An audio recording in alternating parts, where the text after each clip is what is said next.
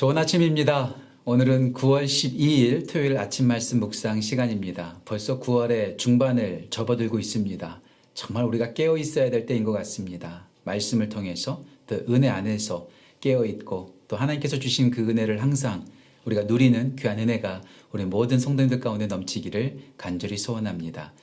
오늘 우리가 함께 나눌 말씀은 창세기 43장 16절부터 마지막 절까지인데요. 전부를 다 읽지는 않고 43장 16절 한 절과 마지막 절 32절부터 34절까지만 제가 선별해서 말씀을 읽도록 하겠습니다. 16절과 32절부터 34절 말씀 제가 읽도록 하겠습니다. 먼저 창세기 43장 16절 읽습니다. 요셉은 베냐민이 그들과 함께 있음을 보고 자기의 청지기에게 이르되 이 사람들을 집으로 인도해드리고 짐승을 잡고 준비하라. 이 사람들이 정오에 나와 함께 먹을 것이니라. 16절이고요. 32절, 33절, 34절 제가 이어서 읽겠습니다. 그들이 요셉에게 따로 차리고 그 형제들에게 따로 차리고 그와 함께 먹는 애굽 사람에게도 따로 차리니 애굽 사람은 히브리 사람과 같이 먹으면 부정을 입음이었더라. 그들이 요셉 앞에 앉되 그들의 나이에 따라 앉히게 되니 그들이 서로 이상히 여겼더라. 요셉이 자기 음식을 그들에게 주되 베냐민에게는 다른 사람보다 5배나 주매 그들이 마시며 요셉과 함께 즐거워하였더라. 아멘. 하나님의 말씀입니다. 창세기 43장 요셉과 또한 형제들이 함께 식사하는 모습이 나오고 있는데요. 이 말씀을 나누기 전에 먼저 여러분들한테 제가 늘 하는 것처럼 한 권의 책을 또 소개하고 싶습니다. 제가 설교 시간에 자주 인용하는 작가죠. 레너드 스윗이라고 하는 작가가 쓴 태블릿에서 테이블로 From Tablet to Table 이라고 하는 이런 책입니다. 이 책에서는 신앙생활에 먹는 것이 참 중요하다라는 것으로 강조하고 있습니다. 우리가 바쁜 시대에 살아가면서 가족과 함께 식사할 시간도 많이 줄어들고 있죠. 예, 그렇지만 가족이 된다는 것은 뭘까요? 제가 자주 말씀드리는 것처럼 식구, 같이 밥을 먹는 것이 바로 가족이지요. 데이트할 때도 같이 밥 먹는 것이 빠지지 않잖아요. 그만큼 밥 먹는다는 것은 친밀해졌다는 의미를 뜻합니다. 이 책에서 아주 재미있는 얘기를 해요. 신약 성경을 3가지의 문장으로 줄일 수 있다는 거예요. 신약 성경을 3가지의 문장. 첫 번째, I love you. 나는 너를 사랑해. 두 번째 문장, I forgive you. 내가 너를 용서한다. 마지막 3번째 문장, Let's eat. 함께 먹자. 함께 먹자. 예, 우리 예수님은 이 땅에 오셔서 죄인들과 함께 식사하셨습니다. 같이 밥을 먹었어요. 삭개오 집에 들어가셔서 함께 먹고 마시셨습니다.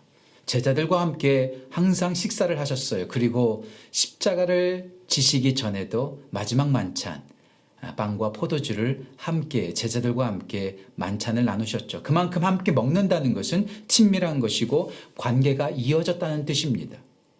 언약을 맺는다는 것도 베리트, 같은 집에서 빵을 먹는 것을 뜻하지요. 그만큼 함께 먹는 것은 참 소중한 것입니다. 13년 동안 떨어져 있었던 요셉과 형제들이 함께 식사를 하고 있어요.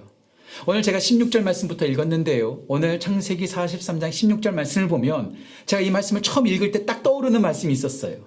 바로 누가복음 15장에 돌아온 탕자의 비유에 나오는 아버지의 말이었습니다. 탕자가 돌아왔었을 때 아버지가 어떻게 말하죠? 살찐 송아지를 잡아라. 오늘 먹고 즐기자. 이렇게 함께 잔치를 선언하면서 먹을 것을 준비하는 것으로 시작됩니다. 오늘 형제들이 왔었을 때 요셉이 청지기들에게 어떻게 말하죠? 짐승을 잡아서 잔치를 마련하라는 거예요. 함께 먹는 거죠. 예, 하나님의 나라는 함께 먹는 잔치와 같은 곳입니다. 함께 하나님과 식사하는 은혜의 자리가 펼쳐지는 것입니다. 집을 나간 그 탕자가 아버지와 함께 식사할 자격이 있었을까요? 없어요. 그 못된 자식. 하지만 그 아버지는 은혜로 그를 용서하면서 함께 밥 먹자고 합니다. 오늘 요셉의 형제들은 요셉과 함께 식사할 자격이 있을까요? 전혀 없죠. 왜요? 13년 전에 그 요셉을 팔아넘긴 아주 못된 형들이잖아요. 그리고 오늘 본문 말씀 32절에 나와 있는 것처럼 애굽 사람과 히브리 사람이 함께 식사하는 것은 부정타는 일이었습니다. 절대 식사할 수 없습니다. 그 히브리 사람이 어떻게 애굽의 총리와 함께 같이 밥을 먹을 수 있겠습니까? 전혀 그럴 수 없는 일이죠. 그런데 함께 식사할 수 없는 사이임에도 불구하고 아버지가 집 나간 그 탕자에게 같이 밥 먹도록 초청하십니다. 13년 전에 자기를 팔았던 그 형제들에게 총리가 된 요셉이 그 식사를 초청하는 거예요. 바로 은혜의 자리죠. 은혜의 식탁이죠. 은혜의 식사를 함께 나누는 것입니다. 그렇습니다. 신앙생활은 뭘까요? 자격 없는 우리에게 하나님께서 우리에게 초청장을 보내시는 거예요. 함께 식사하자고, 함께 밥 먹자고, 함께 가족이 되자고, 함께 교제하자고 우리를 초청하시는 거예요. 이 초청에 우리가 어떻게 해야 될까요? 오늘 두 가지로 함께 좀 말씀을 나누고 싶습니다. 첫 번째, 두려워하지 마십시오. 주저하지 마십시오. 오늘 본문 말씀에 읽지 않았는데요. 요셉이 그렇게 잔치를 준비하니까요. 형들이 두려워하는 거예요. 왜 두려워할까요? 과거에 자신들이 했던 일들을 잘 알거든요. 왜요? 과거에 그는 요셉을 팔았던 사람들입니다. 물론 지금 아직 그 총리가 요셉인지 모르고 있지만 죄 지은 인간들이니까 두려워 떠는 거예요. 무서워하는 거예요. 예, 하나님께서 우리에게 손을 내미시고 잔치를 베풀 때 두려워하지 마십시오. 오히려 그 자리에 불러주심에 두려워하기보다도 감사함으로 나아가는 귀한 은혜가 넘치기를 간절히 소원합니다.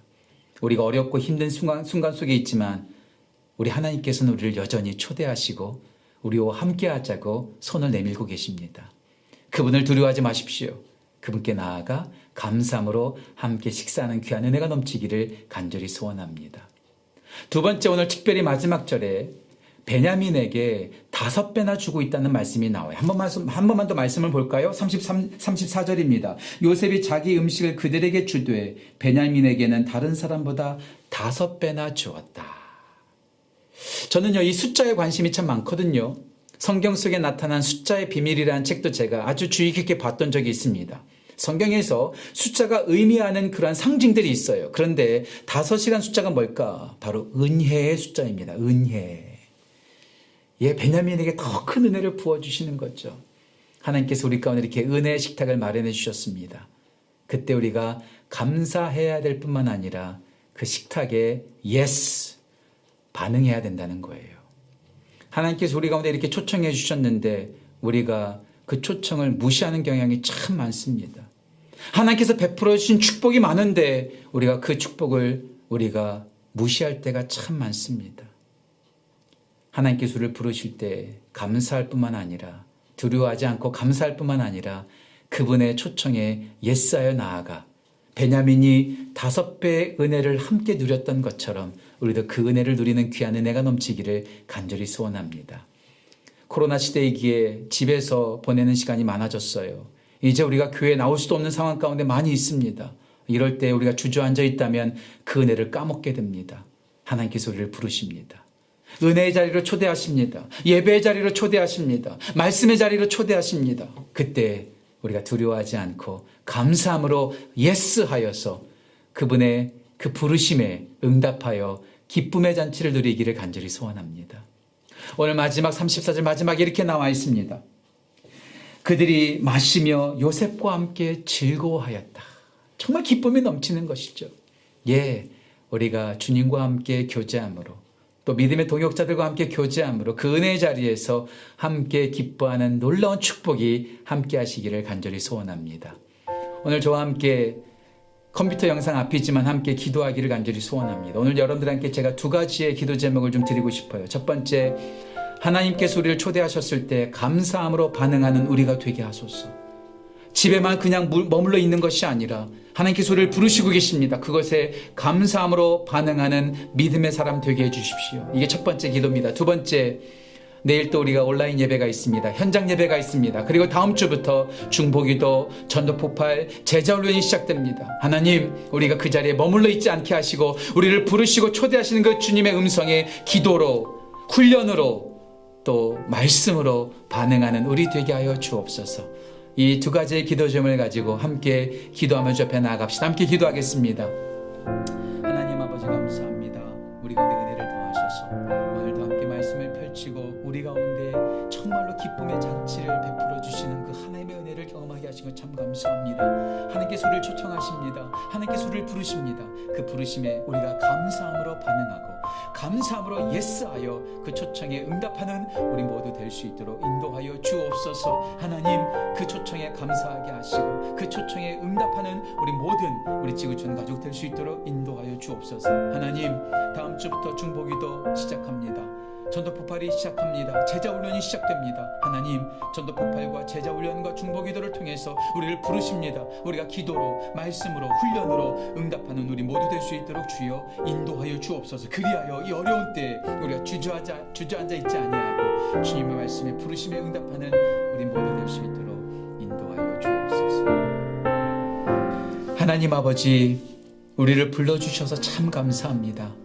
하나님과 겸상할 수도 없는 자격 없는 죄인인데 우리를 위해서 풍성한 잔치를 마련해 주신 것 참 감사합니다. 두려워하지 아니하고 감사함으로 그 부르심에 예스 응답하는 우리 모두 될 수 있도록 인도하여 주옵소서. 하나님, 내일 예배가 있습니다. 내일 예배에 우리를 부르셨습니다. 그 부르심에 응답하여 예배의 기쁨을 누리는 우리 모두 되게 하시고, 또 다음 주부터 중보기도와 전도폭발과 또한 제자훈련이 시작됩니다. 우리가 이때에 주저앉아 있지 않고 그 부르심에 응답하여 기도로, 말씀으로, 훈련으로 세워지는 기쁨을 누릴 수 있도록 인도하여 주옵소서.